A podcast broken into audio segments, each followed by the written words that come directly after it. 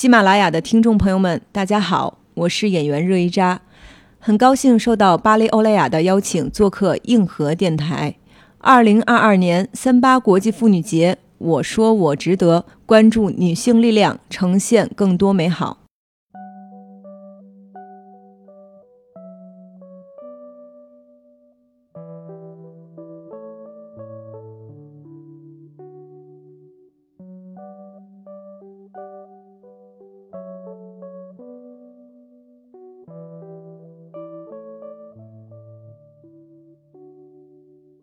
如果引用百度百科，热依扎的介绍是这样的：一九八六年出生，北电毕业，演过《甄嬛传》《长安十二时辰》《山海情》等等。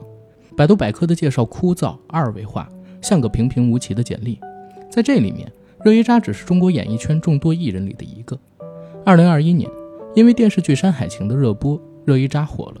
如果她走上街，会被更多的人认出来。随之而来的专访与活动的邀约也越来越多，各种多面的称呼与争议也落在肩上。这种情况虽然我并未体验过，但也可以尝试带入热度下的欣喜和疲倦。这次的专访机会是来自于巴黎欧莱雅的支持。二零二二年三八国际妇女节，巴黎欧莱雅开启了“我说我值得”内容企划，鼓励每一位女性正视自我的价值，追求值得拥有的人生。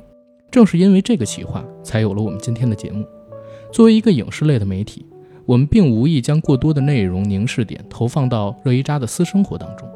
而更想专注在他的本职工作，也是他在过往的专访中反复强调的自己的定位——一个演员。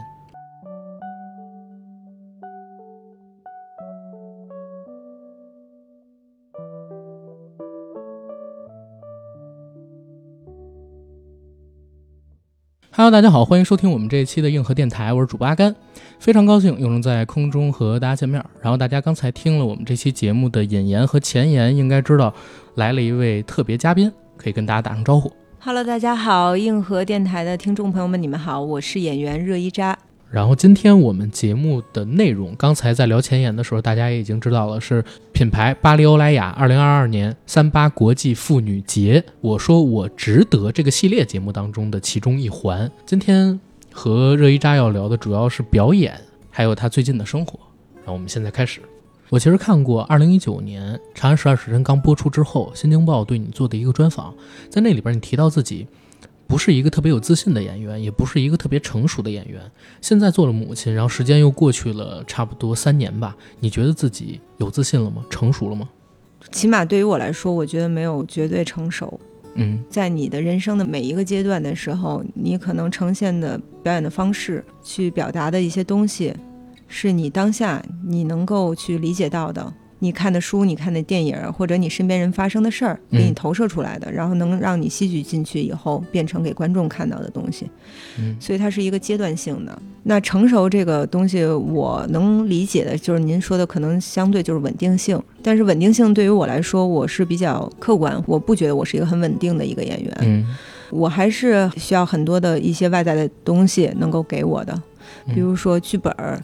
或者是有时候对手戏演员，我觉得这些都是能够帮助到我的，也不是说把我的好坏放在别的外在的这个客观的因素上面，不是这样，只是说我需要一些其他的推动力，或者是外在的一些东西能够给我一些反馈。嗯，那这个我就觉得我不是一个相对稳定的演员。嗯嗯，但是我自己的感觉是，最近这两年您的表演相比起之前更加拥有自信。因为我之前在看《新京报》的采访的时候，您说那段时间可能是缺少自信的。呃，那个自信是个人的自信，但我从来没有对我的演员演戏抱以怀疑。明白。我我可以说我生活中是一个很自卑的人，但是我演戏非常自信。嗯，就是我演的时候很自信，但我演完了我也不知道我演的好不好。说实话，因为我没有那么多机会。嗯，可能我的市场价值或者什么这些很多的情况，或者我的机遇，嗯，我没有那么多机会。嗯，所以我可能在我。能够去演的作品里面，我就努力的去释放自己，或者说努力的去塑造这个角色。那比如说在表现派的情感控制，还有方法派的感情替换，还有体验派的这种忘我融入。你笑什么？说的很专业啊，我这。对，反正这三个表演方向上边，你自己觉得自己最擅长的是哪一种？从这个某种角度上，我不是一个特别好的一个表演上面的一个学生，但是我上大学的时候，我们都是一个作品，就是一个老师提一个作品，我们交四个作业。嗯，或者说有些时候，我为了这个作业，我可以。写到凌晨三点钟这个剧本，是因为我就是喜欢它，然后我就是觉得只要我用我的真情实感，嗯，首先是这东西能打动我了，然后我努力的去理解完它以后，我再表现出来，我相信我能打打动观众。嗯，也就是忘我的融入。对，所以这三种派别，我也给回去搜搜到底是什么意思，就是我也不好意思说这三种是什么。当然，表演是有各种。方式，但是我觉得“真听、真看、真感受”这三个词是我我是非常认同的。嗯，只有你真实的感受了，你真实的体会，你能够真实的吸取进来这些所有的养分以后，然后你再投射出去，也许才能有百分之五十的东西释放给观众吧。明白。那您刚才其实提到一个事儿，就是不同的人生阶段，然后也会对应不同的演绎阶段跟不同的心态。嗯，那比如说成为母亲之后。对你现在的这个阶段的表演有没有什么产生变化？就是我更积极了吧，嗯，呃，我原来是相对不是一个特别特别有上进心或者怎么，就比较随遇而安或者怎么样，觉得哎呀，差不多这个这今年差不多这样就挺好，我够吃够喝不错这种的。但是呢，成为母亲以后的话，第一个就是我希望未来我的女儿的教育上面，我可以让她有更多的选择性。还有一个就是，因为她是女儿的话，我作为一个女性，我怎么能够让她知道，她有个参照吧？她可能最早参照是来自于妈妈这样的。那我要怎么样去做一个相对还比原来好的自己，让她看到一个相对好一点的女性的一个状态？那我是不是就是言传身教很重要呢？力求做一个榜样，女儿的。不敢，就是只是你在言传身教的过程中的时候，你首先给做到这，就是你不希望她这样，你觉得这个东西是一个恶习或者这样方式不对，那首先你给做到，是，或者说你你你需要先改掉自己的一些东西，然后我也不觉得那是不好的，我觉得为了她是一个新时代女性，我觉得是一个特别好的一个事儿。OK，那您觉得自己是什么时候对表演这件事儿开窍了？是什么事儿帮助了你开窍？我我就记得原来一个同学跟我说过一句话，他说：“瑞詹，你给忘掉这个，忘掉脸，就是你你忘掉你这个的时候，你才能够才能去演戏。”嗯，那我觉得是，可能最开始的时候，小的时候是最早拍杂志和广告，嗯，呃，很多的时候女孩们都爱美，所以呢，你肯定导师觉得，哎呀，这儿会不会丑，那儿会不会怎么样，上镜怎么怎么样，你就顾虑很多。其实他最开始说的是忘掉脸。这块儿，其实我觉得更多的是什么？你忘掉你那些杂念，就是要专注到表演本身。还有一个就是，我当我看到我演的不好的时候，我就开始去做功课，就是把我所有喜欢的演员、女演员的作品，比如今天全是他的，明天是另外一个人的，然后全都看一遍，从他最开始的作品一直看到他我当年的这看到他的这个作品，然后或者过一阵儿我。每天我都看爱情片儿，然后每天都变成是悬疑片儿。嗯，我去看这种东西，因为这看这些片儿，你就能大概知道这些片儿的一些，比如尤其悬疑片，它逻辑性啊或者什么的。所以你从跳出演员的角度去看剧本的时候，尤其是在现场分析的时候，你可能有一个。跳出就是自己本身去看这一场戏，它是否是正确的、逻辑正确的？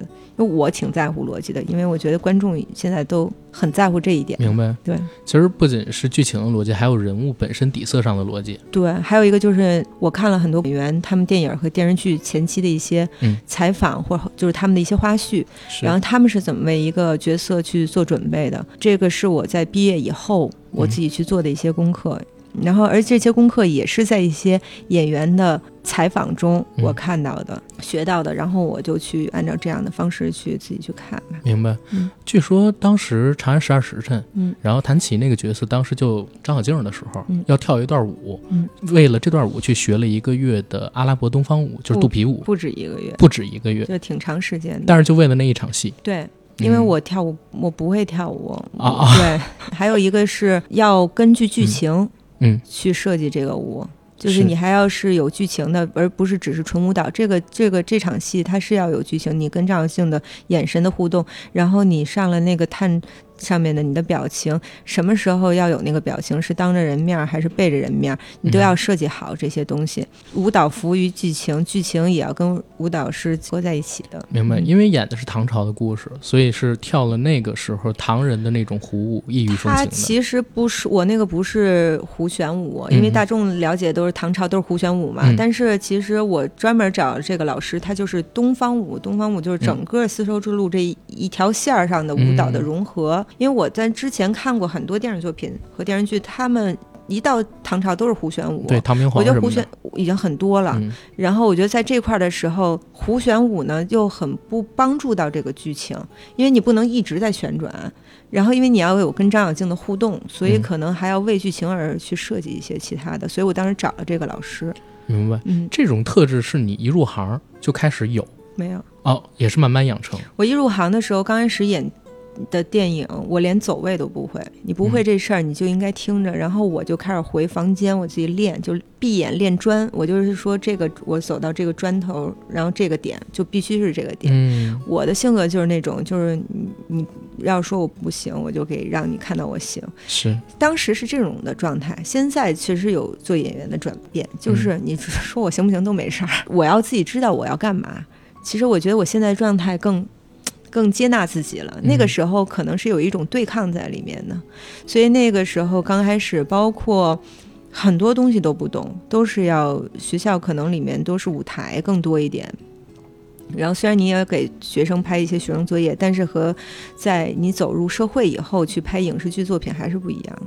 是要多学，嗯嗯，我感觉这可能是行业里边成功人士的一些特质。因为之前扬名立万的时候，我去访子墨，然后子墨当时也跟我说，他骨子里边因为怕丢人，所以必须要每件事情都做好。我也是怕丢人，我原来挺怕丢人的，嗯，我包括每次进组都说，我说我不想，就是我可以可能不会是那最好的，嗯，但是我不想当那个拖后腿的，就是这样的。所以性格里边底色是顽强，然后现在在接触新的角色的时候，就是经过了刚才您说的这些变化，您现在的信念感强吗？还是来源于这个角色能不能让我相信，或者是说，可能虽然我的人生阅历还没到这儿，但是，嗯，比如说编剧老师也好，或者导演也好，他给你讲明白了这个事儿以后，你一下哦懂了，那我只要一相信他了，我我信念感就有了，来了。对对，就比如说《山海情》里边的李水花，嗯，然后那是我。嗯，去年看到的剧，然后这个角色本身的设定，我觉得特别有意思，嗯，而且是非常有代表性的一个女性的角色。她其实是有当时的那种大时代下的内心的失落，然后还有火热，因为她满怀着希望嘛，觉得生活可以通过自己的努力变得更好。其实是一个很难把握的角色，但当时我觉得就是您的表演完成度非常高。首先，比如说她面对教授教蘑菇的时候，她其实是有自卑的，但是心底里边有渴望去学习这个东西，所以就当时想问。是怎么做到这种拿捏的？然后您是用什么样的方式进入的李水花这个角色？大家都说，就是网上会说什么他是在城市长大的，什么这个那，其实不是，因为我们我爸妈都是就是新疆人，西北人。小时候我也去过新疆的农村，就是看你愿不愿意去观察生活。小时候那些东西，呃，那种生活的碎片，它都会在你的脑子里形成一种。就是特别深的一种记忆，嗯，然后可能有一个动作，可能有一什么，然后你就把他们放到了水花这个人的身上。那首先是必须要合理，因为有时候老师在一说到演就是农村妇女的时候，大家总老想的是往放了去演，嗯，但是其实地域也是不一样的嘛。西北女性其实是在我的心目当中啊，我的心目当中我看到过的西北女性都是外表非常温柔的，嗯，说话也是很很委婉、很腼腆的。然后呢？但是他们内心非常笃定，就是如果他确定了一件事，他很笃定，但是他不是跟你硬碰硬的来，嗯，他是哎，行行行行行行，但是他还他做了你说的这件事情，但是他还要还要完成自己内心的那件事儿，是你你真的雷打不动，水滴石穿，对，所以所以这个是我我认知的西北女性，所以我就觉得我要把我认知到的西北女性，我想去刻画出来，还有她的她的所谓的羞涩也好或者什么，她都是跟。嗯，他当时这种闭塞的山村呀，接受文化的程度呀，还有很多身边跟他同时的小伙伴快速的成长，而他还是在这个原地的时候，他的这种落差感呀，还有就是同一个村儿里面，其实是很封闭的状态下，是会有闲言碎语的这种状态。一个女性的不易，在一个封闭环境里面，必须还要去成长，还要去希望自己变好，她是很迂回的，她不是说硬碰硬。的去面对很多事情，不像我们，其实城市女性是很直接。为什么？我们可能就是觉得说，哎，我我我就想这样做，我就这样做就行了。但是在很多的这种比较闭塞的环境下的女性，其实这一村里就三十个人，对对吧？你说我要跟大家搞不好关系，我们家明天有点什么事儿，谁来帮我呀？对吧？那每农村很多都是，哎，今天你们家上梁了，我们去，就像电视剧里面演的一样，大家全来帮着水花一块儿去盖房子，对吧？那如果你说他是一特硬碰硬的、特自我的一个状态，我不相信他能收获这么好的人缘。但是他又要去跟大家维护好关系，又要把小家给操持好，又要去完成自己的梦想。他的那个梦想，最终的目的是希望他的女儿不要再过这样的生活。是，所以其实这个女性非常伟大，而且我觉得她超出了很多城市女性，嗯的所谓大家现在说的什么独立或者怎么样，我觉得她比很多城市女性都要厉害。嗯，尤其是很多，我其实当时我看到有些很多女生会说，哎，水花怎么怎么怎么这那的。其实我们不不应该用现在的眼光去看待那个时候。因为我就想说，我有问过我自己，如果我把我放到当时那个环境，我有没有水花的魄力？嗯，我有没有水花的坚持？有没有还愿意在这样的环境下还要往上冲，为了女儿未来的希望去拼搏的这么一个这么伟大的一个这么开阔的一个胸怀？就我有没有，我能不能成？我也有反问过我自己，所以我觉得水花的魅力其实在这儿。对。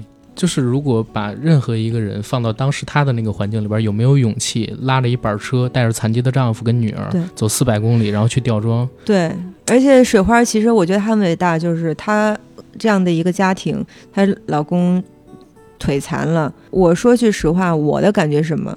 水花她很有同理心，嗯，她就是一个可怜人，因为当时父亲用驴啊水窖给她卖了，当老公。断腿了以后，我已经是个可怜人了。然后我要对另外一个可怜人做出曾经别人这样对我的这种行为，那我是不是跟别人是一样的？嗯，所以这些我其实，在戏里面的时候，我看到剧本，我都有反思过，我都有去思考过。所以有时候演戏的时候，我也觉得这个是挺过瘾的一个过程。我不光是演的一个角色，我也要为他的人生负责。嗯，就是我怎么去传达这个价值观。带入他的，还有一个就是大家觉得水花非常的美好，接近于像女神一样，其实不是。你看它里面有很多很小的小细节的地方，收钱，哎，不要了，不要了，不要了，还拿了，然后拿完高兴，看着月亮，那是我自己想的，就是看着月亮，为什么？就是天哪，这这是我的吗？就是没有想到我还能拿到钱，然后回去以后回头跟老公说一句别装了，别装了是本身词儿里面就有的，推给他钱是我自己设计的，就是这种。她还是有这种小小女孩、小女人的这种骄傲、这种小特点啊，还有包括跟她爱人吵架的这种智慧啊，然后还有一些就是，比如说像全村开会在那儿领钱的时候，她躲在一门门角，那是我自己躲在门后面的。嗯，他们问我说：“水花，你想佳佳你想坐哪儿？”我就看了，有人都是坐门，我说一定要坐在门后。为什么？他这个有自卑感，还有这个。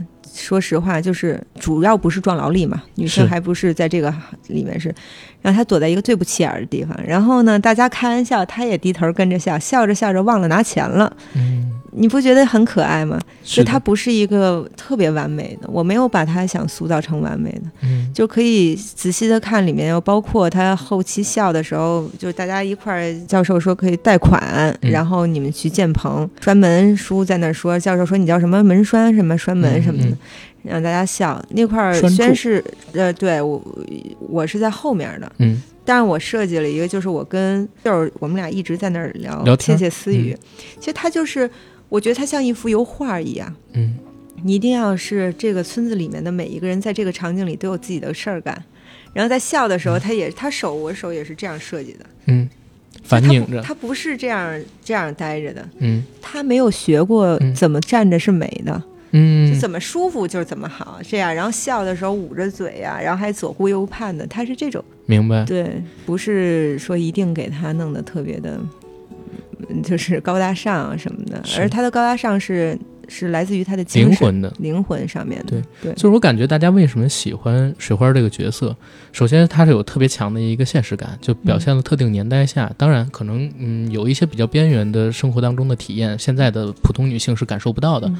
但是她确实有很强的一个代表性，特定年代、特定人群里的。嗯。再有一个呢，是她虽然饱经生活的苦难，嗯。但她其实一直有很强的韧性去面对这种生活的苦难。还有一个就是我，我觉得我我挺幸很幸福和很嗯。幸运，就是在这样的一个组里面去演戏，是因为你看到有时候导演给的摄摄影给的一些景别以后，就是你就知道他的镜头语言要表达什么，嗯然后你一看这个镜头是给的这个景儿的时候，我大概知道他要表达的是什么样的一个东西，这就是功夫。可能我在演的时候就往这个方向去走，嗯。然后后期调色也就是整个的画面和色色调也都特别好看。嗯。所以它就像很多时候就像油画一样，嗯。所以这个可能我很想就是从演员是看剧本嘛，文学语言，然后呢，你看到画面的时候，你视听语言，然后视听语言两个加起来以后，如果你能够都去配合好的话，我觉得那也许才能算做好一个演员的功课。明白。嗯所以其实把李水花，然后还有热依扎两个人联系起来，嗯我觉得有一个共性，嗯就是首先他们对某些事情足够认真，对自己内心当中真正想做的事情嗯足够认真，然后有坚持，嗯然后有韧性，嗯然后你看我们。这一期节目的主题其实是我说我值得，也是品牌方说的这么一个企划。但其实，一个女性会不会被喜爱，除了我们可能世俗普遍意义上边的外表嗯啊、外在的这些嗯东西，还有一些东西很重要，那就是灵魂。嗯，他们两个人有这些品质，所以他们值得受到别人的喜爱。我不觉得我说我值得是嗯来自于外界觉得我值不值得，我觉得我值得就是我自己觉得我值得。更深一层，你说那个可能就是外界，我必须嗯让外界觉得说，因为我的性格讨喜了，所以我值得被爱；因为我长得好看了，我值得被关注。那那永远其实还是很痛苦的，嗯，因为你永远你的价值给来自于外界的反馈。今天是七分，明天六分，你永远在给自己打分。嗯但是我觉得，我觉得欧莱雅说的，我我说我值得，就是我要尊重我自己，嗯就我们得学会尊重我自己。然后我尊重了我自己，你尊不尊重你是你我是你的事儿。但是我尊重我自己的时候，我知道有一天我我对得起我自己的时候，我一生是不后悔的。我我就特别爱跟朋友说，我说我就觉得我等我老了的时候，回顾这一生的时候，我觉得我非常值得。对，嗯两个字儿啊，嗯高了。我自己在思考女性问题的时候，可能还是带了一点男性凝视。我之前看过您的一条视频访谈，嗯在里面你曾经提到过，有位前辈告诉您，一位演员有三个能让观众记住的角色，就算得上是成功了。嗯现在还认同这句话吗？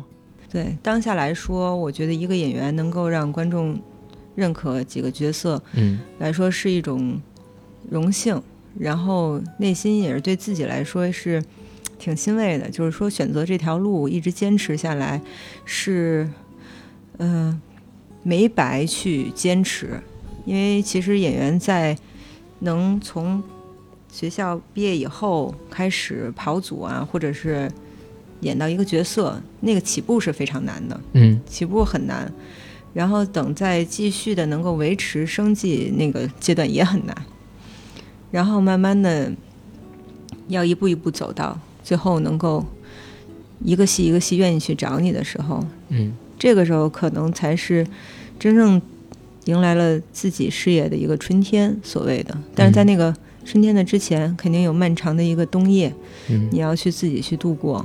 然后，而这个冬夜的辛苦呢，也就是自己自己才能够，嗯或者是自己消化吧。因为是这种辛所谓辛苦都是相对的，你就是跟自己比较，或者跟同行比较。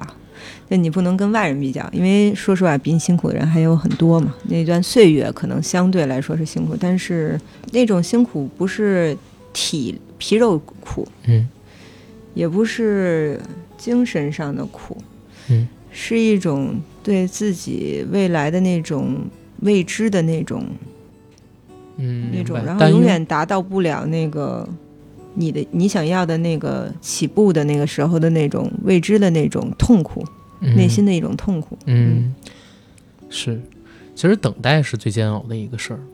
然后说回来，还是刚才那个点，就是骨子里边的不服输，怕丢人。我反正是挺怕丢人的，对，因为 我觉得这个是我唯一现在能做好的事儿。嗯，因为像很多演员其实是身上身上是多才多艺的，嗯会跳舞、会唱歌或者什么。但是我对于我来说，我觉得现在唯一我能认真的去做好的，可能就是演戏，还未必每一部戏都能够很好。但是我有很向往的目标，比如说，其实我很欣赏雷佳音啊，就是现、也跟他合作过，对，他一步一步是一步，这个就是很棒。但是也也是，首先是我觉得他这个人很有智慧，大家看他很幽默，但是大家没有看过他看多厚的书。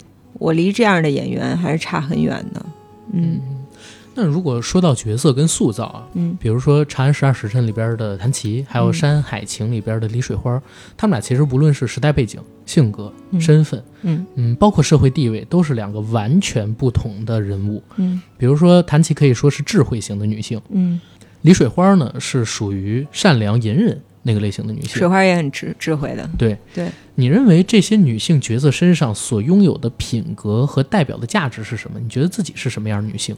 她在自己的这种社会环境下，能创造出自己最大的可能性。嗯。这个就是我觉得她们非常富有魅力、女性魅力的，就是女女人其实身上有很多非常坚韧的这种，嗯，女人是非常能够吃苦和忍痛的这么一个嗯，一个这个就是人类，就是确实是，但是我们不是为吃苦而或者是受痛苦而生的，嗯。只是说遇到绝大困难的时候，往往可能大众对女性的第一感觉都是温柔似水啊、娇滴滴啊，或者怎么样。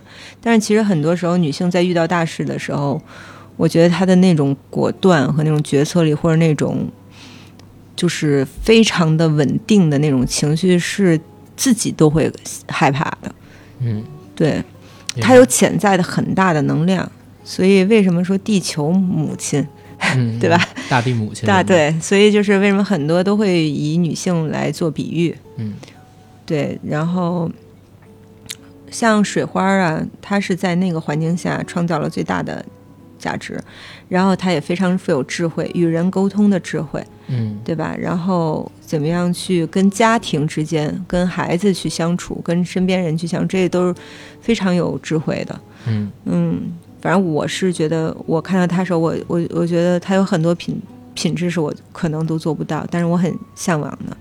那谭琪也是，谭琪从小就就是他他就是变为奴隶，嗯一步一步走到最后李碧的作为他的最贴心的这个女婢，然后去做很多为他当他的左膀右臂做很多事情。她们其实都不是上天非常眷顾的那一类女性，没有说绝对的好的身世，然后没有一个很好的、良好的教育的一个环境、稳定的环境，但是她们靠着自己去嗯创造、创造出来觉最大的自己人生的价值。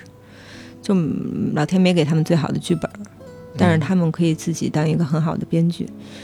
比如说到李水花，嗯春节期间，因为这次专访啊，我又看了一遍《山海情》，嗯然后我特地把目光的焦点就全都放在了李水花身上。嗯，我觉得这个女性形象其实是近些年国产的电视剧里边非常有代表性的一个，嗯她生命力跟表现力都特别强。嗯，因为她命运是被压缩过的。嗯，比如说前期她经受的那些苦难，嗯，遭受的那些东西是，当然现在的普通女性可能很少会再有。完全共情的体验，但是在特定时代下，在那个年代，可能面对他这样经历的人很多，但是最后他面对这些苦难爆发出的那种韧性，就像刚才提到的，七天七夜带着残疾的丈夫还有女儿去吊庄，走几百里，然后看到别人都对种蘑菇这件事情犹豫不决的时候，他特别坚定，哪怕不挣钱，我去帮你，对吧？他有这样的两种特性，包括到最后的时候，他跟在纠结是等心上人回来，还是要去外面打工的女孩说见世面最重要，嗯这么一个特质在，她语言跟行为里边其实是特别有力量的，而且像您说的有智慧。嗯嗯不是心比天高，是一个没有特别强能力的人，但是面对残酷命运，笨拙又笃定的尝试，去让自己的生命绽发出光彩。就这种人，我觉得是中国的电视剧领域或者说影视作品里边很少去体现的。被完整塑造之后，他的力量太大了，而且我觉得这是一种非常强的认同感，还有共情感，带入之后才能塑造出来的状态。能讲讲就你接触李水花这个人物到演出完成他的全过程吗？首先，我是觉得要有一个团队，或者是而且是导演的支持。嗯，像里面很多你的自己的即兴的创作，我觉得，所以这个东西包括后期的剪辑。所以有时候有人老说：“哎，你演这个角色很成功。”我说我很感谢有这样的一个团队，导演和对手戏演员。就是说到一开始咱们刚开始聊的那个东西，就是说外部环境它其实给你了很大的支持。对，如果没有这些人的支持的话。你说实话，你就就你就想这么演，人家也不让你这么演，你又能怎么着，对吧？因为你就是演员，你不能够，你你你你只能是服务于这个这部剧，但是最后决定你没有这个权利，所以我很感谢，很感谢，还是很感谢整个团队给我的这个帮助吧。那塑造这个角色，其实就是一开始去面试嘛，我当时也是刚。刚生完小孩儿，然后在坐完月子这个时候去坐月子，然后去见导演的。我也不知道要演一什么角色，大概导演就说了一下这个人物是什么样，也没说名字，大概是什么样的一个性格什么。然后我就说了说我我从小就是了解到的西北的呀人呀或者什么，我希望如果我演这个戏是以什么样的，就是我我我我跟导演说，我希望我能接地气的去演。太慷慨激昂那种我不太行，我不想咆哮似的，我气气儿不够，就是对我希望还是接地气的演出。然后，但是很好是导演也是希望演出人，就是这个人活生生的人，所有的演员都是在演活生生的人，这个就很感动。所以所有演员就是为什么快拍完的时候大家都觉得不想离去，就是这种。还有一个就是。等到给到剧本的时候，可能要你要先去练台词，因为我还是当时就是很肯定的希望，就是我觉得要是地方方言会更好嘛，因为它很有魅力的，就跟民歌一样。对，因为民歌这种就是我们在城市生活久的人，有时候听到民歌，尤其是小的时候觉得很突兀。嗯。但是你你要去，比如说你要去这个地方旅行的时候，你听当地民歌，那就特别不一样，那就一下就你也不知道为什么，你突然就会热泪盈眶，特感动。同样一首这个。走来走来这首歌，我在北京时候那时候带孩子打疫苗听这首歌，我在车里头，我就觉得啊还行，就是因为当时我们说，就导演说要拿一首歌来给这个女雪花唱嘛。嗯。但这首歌我到了到了那个戈壁滩上再唱的时候，那完全不一样。嗯。我唱我差点给自己唱哭了，就是因为那是原原声收声在现场唱的，而且我就是故意唱的，没那么准。就是你不是一歌唱家，然后而且你也没有录过自己的声音，你没有那种设备，你根本就不知道自己唱的是好还是不好。可能你对于好的标准就是当地的民歌歌手谁唱的比较好，那是一个参照。但是你是听不到自己。放出来自己的声音是什么样的，所以他就是敞开了环唱，然后唱的时候可能都破音了，或者有点音准都不对，节奏都不对都不重要。但是往往民歌最大的魅力来自于这首歌就是从心里唱出来的，所以才会让人热泪盈眶。然后我当时唱的时候，我就自己就哽咽了一下，然后就是我觉得，哎呀，这个，嗯，就是里面这些东西一定要用。原就是地方方言去体现，才会有那个生命力。它会给你一种文化跟身份上的认同感。对，然后再加上肢体上的这些东西，我觉得当时确实我生产完以后也确实有帮助到我。就比如说我生产完以后，我就抱小孩儿，我成天我就是虽然有作业的，我也抱小孩儿。你抱小孩儿的时候，就是习惯性的用这个胯去往前顶，要拖，因为抱久了，你就要拖住孩子的这个，拖住你的手嘛。是。那你想那个就是很多。农村妇女她可能长时间的抱孩子、干农活，或者是拿一些重物的时候，她肯定习惯性拿这个胯去点。她就为什么我们老是看到的一些老人，他们走路时候往前挺、往前挺着这个胯，然后呢走路的那种姿势啊，或者是一跛一跛的，是因为那个球鞋它就是很软，嗯，橡胶底儿很软，然后那个土地有很多磕楞、土磕楞，啊，你走路的时候就不会很很平，那你就是不会去像我们在城市里面还研究一下自己体态怎么美或者是什么样的，所以我也给他设计了一些，比如说记者来采访拍照的时候，你想想就是就跟。咱小时候，因为我我小时候我北京的嘛，就是我们家有一次北京电视台来采访，我假装看了一天的北京电视台，就没坐在 没没动，你知道，连上厕所都不敢上，我就坐在那个沙发上一直看着，只要他们拍我我就看，一直拍我就看。那么小的小孩哪懂，就觉得我上电视了。嗯，我给表现好了，因为别人上电视都是那样的，什么明星上电视都那样的，然后我就把那个移到了水花身上，就好不容易拍张照片了。对于女人来说，第一个感觉是什么？从来没顾及形象，赶紧拿出拿出镜来看看牙上有什么东西，嗯。然后还不忘把镜子递给旁边的秀儿，你也看看，嗯，就别咱咱别丢人，就是那种感觉。嗯。所以有些东西都是，我觉得是这个山呀、这个水、这片土地，然后给你带来的一些自然而然的，你就走路就这样了，自然而然你就可能还有双手往外撇着，大家也可能不太理解什么意思，因为当地缺水。我认为，如果缺水的一个地方的人去，尤其是女性做活儿的时候，你看他们家很干净嘛，嗯他肯定手是最干净的嘛，嗯要保持最要要要和面或者要做饭，所以手不能沾土，衣服上都有土，他这是习惯性的往外撇。嗯还有很多就是我觉得就是一些嗯老的农妇啊，或者一些农村的一些这种这种人给我的一个他们的走路的形态或者肢体的形态，嗯我就把它全都吸吸取到水花身上了。对，所以我不想把他们演得特笨拙，我想演的就是很自然。嗯这就是因为是在这片土地上生长，所以他会有这样的行为举止。嗯，而且这种行为举止很可爱。我不想，又不想说是往滑稽了去弄，因为这个其实是会有一个分寸。也就是先是认同他的身份，嗯然后去揣摩他的人物心理，然后他嗯所生活的时代背景，还有地域背景，嗯。然后尝试在塑造的时候去带入这个灵魂。还有就是你看到当地的风土人情的时候，嗯就是说你看剧本是一种理解，然后再到了这场戏的时候，你看到了周围的环境的时候，又有一个新的一个，哎呦，马上像脑子里面就跟计算机，你要重新编程序，要再给它加点东西进去，因为你看到那个山的时候，那么高的山连绵不绝的时候，你就想想这女孩穿着一个类似像片儿胆的鞋，嗯怎么可能走三天三夜的路？她给累成什么样儿？咱穿旅游鞋可能都爬不了那样的山，是她怎么能爬那么高的山？她的体力就那几个土豆能维持得了吗？然后一个少女，十九岁的女孩儿，所以突然又给你一个就是刺激，就是说，哎，我这块儿是不是要再加点东西？我那块儿是不是要体现的时候，要是不能像我刚开始看剧本想象出来的那样了？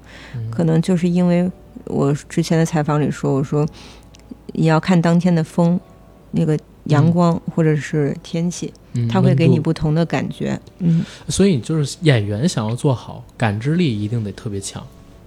共情嗯，还有共情能力，还有就是观察观察力，就是嗯愿不愿意观察。然后就是可能我小时候就比较好观察吧，嗯然后比较多动或者比较爱观察，然后可能那就嗯外边外表小时候看那样那样的，但是其实就是耳听六路眼观八方，就是那种什么楼里面的人呀，什么这样的那样的，外面我都特别爱模仿，明白。嗯然后可能就就就习惯了，然后现在后来才发现哦，原来是长大要当演员，是是这么一回事。OK，嗯那比如说《山海情》之后，我相信啊，肯定是有更多的橄榄枝嗯向你抛过来，嗯，然后也可以给我们聊一聊未来作品的主攻方向，或者说最想演什么类型的角色嘛，以及怎么规划未来的。其实我还是想演就是能打动人的，未必这个角色有多重。嗯我说句真的，不是违心的说，嗯我就是觉得有时候，其实这个角色未必场次有多少，你知道吗？但是他观众就是能走进心，嗯三场戏，对吧？你能给人打动了，让人高兴了，或者让人哭了，这就很厉害。对，就是总比你从头到尾都有你看着就烦。我不想成为那样的人，而且说实话，那样很耗心力的，那样也会否定了自己。真的很，我很怕我自己成为一个那样的演员，我很怕，真的，因为有时候，因为演戏真的很费心力，其实很累，所以我其实还是很想专注在作品本身的话。首先，我不是不也不看它是什么类型，嗯，但是现实主义题材，我我是非常喜欢的。然后小人物啊，或者这种的，然后我是打动人心，我是非常喜欢。但是我没有说一定要是那古装里面也有很正剧的，对吧？体现当时历史的，我也就不排斥任大何秦赋什么的，所以演员来说的话，可能不会在意说我一定要演哪种类型或者怎么怎么样。下面啊什么这个演多了烦了，那个演那个没有，就还是剧本儿。我觉得剧本是王道，然后一剧之本嘛。嗯然后还有一个就是，我也想跟好的团队、好的演员合作。就是比如说最近那《人世间》，嗯他们嗯刚开始出那个片，就是那个照片的时候，那质感太好我了，我一看照片我就知道这这戏肯定好，嗯 这戏演员就差不了，因为都是我喜欢的演员。然后呢，而且但是第二下有一种羡慕，嗯为什么我就不能在里面演一个这个角色呢？就是那种感觉，你知道，作为演员来说那种羡慕，然后。然后就很期待，就一直很期待这个戏，然后等到这个戏上了就持续关注，然后我自己都没看的就开始，我就跟周围人去安利，跟我妈去说。然后前几天因为我带小孩也没太多时间看，正好抖音上就看了一个三十秒雷佳音和塞尔娜老师演的，我就哭了。作为演员能看能看剧哭，我觉得说明这个剧真的是很好，因为演员很容易非常的就是啊、这块儿肯定灯光在那儿呢，什么录音在哪儿呢，就是你会嗯很、很理性嘛。嗯但真的就雷佳音真演，还包括宋佳，我非常喜欢他们演戏。然后我也跟塞尔纳老师正正好跟他合作完，我还给他发信息，我说你们这个太好，我说作为演员是一种向往和一种向羡慕，嗯就有跟他说。然后名字这个戏的名字也特别好，嗯人世间，然后就会给人一个很大的诱惑力，你想去看。对。然后我也喜欢这种动情的、打动人的，然后就讲小人物的，嗯然后人间冷暖的这种的，我挺喜欢的。或者一些文学作品改编的，我也特别喜欢。对所以我就说嘛，就是咱们听众里边要是有，比如说做这样剧的，千万要记得下次有这样的角色，考虑热依扎老师。对，有时候就确嗯。实是很多有些演员我很喜欢的，就是演几场戏，那演的真好，我就我就我就我又很尊重他，嗯。我就很尊重有能力的人，就是他他多厉害我都尊重他，就是他，比如说有人说，比如说这人性格，或者我就我我不在乎，我就觉得他他演戏真好，服。我就想我对我就想跟他学习，有时候或者小的时候，金世杰老师演戏特别好，然后嗯。我跟他一块儿演戏，我就到现场。去偷看，比如今这几天没没没我的戏，我就会去看他演戏，嗯。我就想学学，因为社会就是最好的老师嘛。然后可能我还是希望我永远能保持着上学或者是刚步入社会的那个心气儿，不管是不是我已经当了母亲，是有没有更多的责任，嗯我还是希望瑞伊扎别丢了。就是瑞伊扎你自己为你自己想要着急去努力点儿什么力，嗯那个事儿别丢了。我也希望我自己能够好好做好演员，我也知道我的目标嗯，在哪儿，然后我就不说。我就不说，然后我就努力去做就行了。嗯我相信，反正我这一辈子肯定能做到。嗯，对。刚才这个问题的回答，你不是第一个这么回答我的演员。嗯就在年前的时候，嗯，我刚去跟魏翔老师做了一次专访。哎呦，我特选他，对，我原来特选他演的小品。没错，我我在节目里边也是这么说的。嗯然后他当时回答了我一个问题，我问他，如果下一部戏不做主角，还做配角，你 OK 吗？然后他那个回答给我印象特别深。嗯他说，现在这个时代，大家每个人都用手机，然后用平板看，那只要你那段戏出彩，他可以看五六遍，就来回快进快退的去看，所以他不在乎到底是主角还是配角，出戏嗯，最重要是戏好就行。对，还有一个就是，我觉得观众的审美啊，什么各种的，对于影片的这种理解越来越高了。有时候说实话，人家虽然没做你们这行，就可能还比我们这行很多人造诣要深呢？嗯，就是只是也许人家没这平台，没这机会，或者说他可能没没有，嗯，对吧？当演员这块儿的一个心，但是我觉得很多观众说的都特别好，但是不是因为观众夸我了，我觉得好，就是他要说我我就是觉得作为演员来说，如果我演的不好，你说我也没问题，就说我的演戏哪块儿，那也是对我一帮助。因为我从来都觉得我在表演上面永远都是学生，不是有一个奖叫终身成就奖吗？就我觉得，就等到你临终之前的时候，那才是一个答案吧。嗯，对，所以在那之前，我觉得可能永远都有进步的空间。明白。我之前看你微博，你说你很崇拜你女儿，可以跟我们说说吗？然后还有你对女儿的期盼和赞美，发这段微博说什么想法？她是新一代的女性，嗯，就是当代女性。我是已经之前的女性了。我看她身上有很多的闪光点，是很多我觉得可能是不是基因里面的，是她自己的。然后。他非常的有爱，然后喜欢去拥抱别人，然后喜欢去亲别人，然后喜欢去分享自己东西，这都没有人教给过他。然后还有一个，他很很有同理心，然后，嗯，很很自洽能力很高，然后这些都是我觉得跟就是都是他自己的。天生的，然后所以我就觉得，嗯，这是新一代的新血液，然后新一代的女性，所以我很崇拜她，就是因为我崇拜她，就说明她成功了。就是你知道，人一定要一代要比一代好嘛。对，我就看到她这一代比我们这之前这代好。我可能都是要成长的过程中，我才或者不断的试错，我才能去学到学到一些东西。她没有，她天天生的。当然，他有他这个年龄的一些成长的一些步骤啊什么的，但是在我来说，我也不会觉得，我觉得很可爱，就是我愿意陪他一起成长。我崇拜他，就是因为他那些闪光点，嗯，是我我可能有的都是我没有的，所以我觉得我我这个旧的女性，就是妈妈这个身份来说，我希望要带着欣赏的眼光去看待她。明白，可能你看你的女儿，就有点像水花那个年代的女性看你，一代更比一代的。对，就是其实我觉得这个就是很良性的一个，然后我也希我也希望我女儿未来非常好，而且而这个好不是说她要比我好，不是说她要比我成功，是说她在她那个时代成长以后，成为真正的人的时候，独立的时候。他可以有更多展现他个人魅力的机会，有这样的空间。嗯，然后或者是说他去展现自我的时候是很放松的，不被外界所约束的。嗯，然后他愿意去做他任何事情，然后我也我也愿意去用那还是现在我说的这种欣赏的眼光去看待他。嗯，这就是我们俩彼此的成功。是对。我觉得成长的过程当中，你可以送他一个礼物，嗯，巴黎欧莱雅。我觉得他以后会创造很多，就是他可能万一他是一个设计师呢，可能未来欧莱雅的很多东西都是他设计出来的。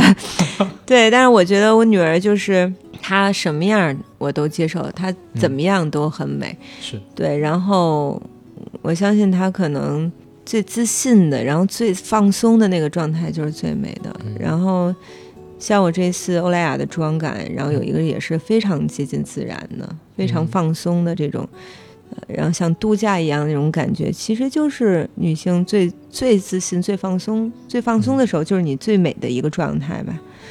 对，然后我希望我女儿未来，就像我们现在大大家都在讨论的谷爱凌，我不是说一定像谷爱凌那么的多才多艺，但是我觉得她的内心非常美。嗯。你知道吗？她非常的，就是他每天都活得非常开心，然后又觉得我要有很多的事儿可以去做，我想有很多东西想去创造。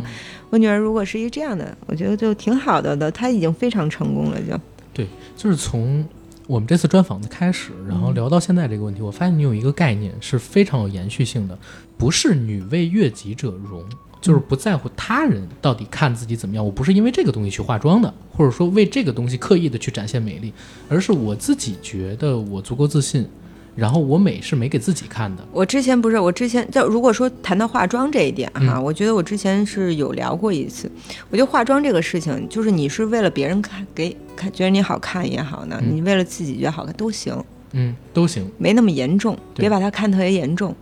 化妆只是一一部分，生活非常小的一部分。嗯，最主要的就是你心里的那个妆容，嗯你要给自己心里画上什么样的妆容，然后那个妆容给谁看。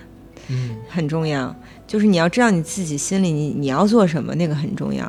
然后我心里是愿意给大众看我这个妆容也没有问题啊，因为我想得到更多人的赞美，嗯，没关系啊。嗯，然后今天我喜我就是为我自己画的也没关系，这都没事儿，就是、嗯就是放松。就是现在大家特别喜欢两极化，要不然就是我一定要给我自己看，要不然我一定要画给别人看，嗯哦，画给自己看，我觉得那个都太绝对了。其实是要有自信。对你就是自信，就是很很坦诚哦。对，就是比如说，我觉得有些女孩就我觉得很酷，就是对我就是喜欢画给别人看，让她夸我漂亮，我就很开心。但是她绝对她的人生不是别人夸她漂亮开心是她的全部，嗯你知道吗？嗯那只是她的一小部分，是，你懂吧？所以我就觉得那样的女生就，我就觉得我我也很喜欢这样的女生，我觉得她就很放松。嗯，嗯，对。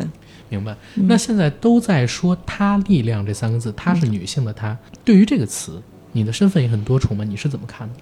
要肯定女性力量，但是你看，女性像我，我是一个母亲，我也是一个演员，我也是一个女性，我还是妹妹，嗯我有很多很多身份。